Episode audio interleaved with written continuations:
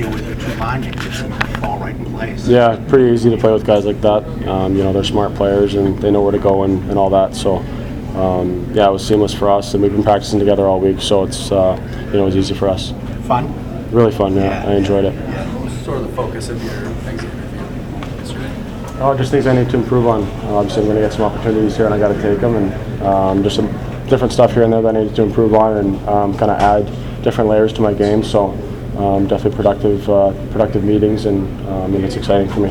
Do you get a sense going into camp whether they want you focusing on playing center or wing going in, or is it that something sort of be determined in the process? Uh, I think they'll determine it later. They didn't really uh, specify too much. They don't really have to do that for me. So, um, yeah, just wherever uh, wherever they feel that um, there's a hole here and there, um, I'll go in. So, um, that's pretty much it. You know, your hand-eye coordination we've talked about is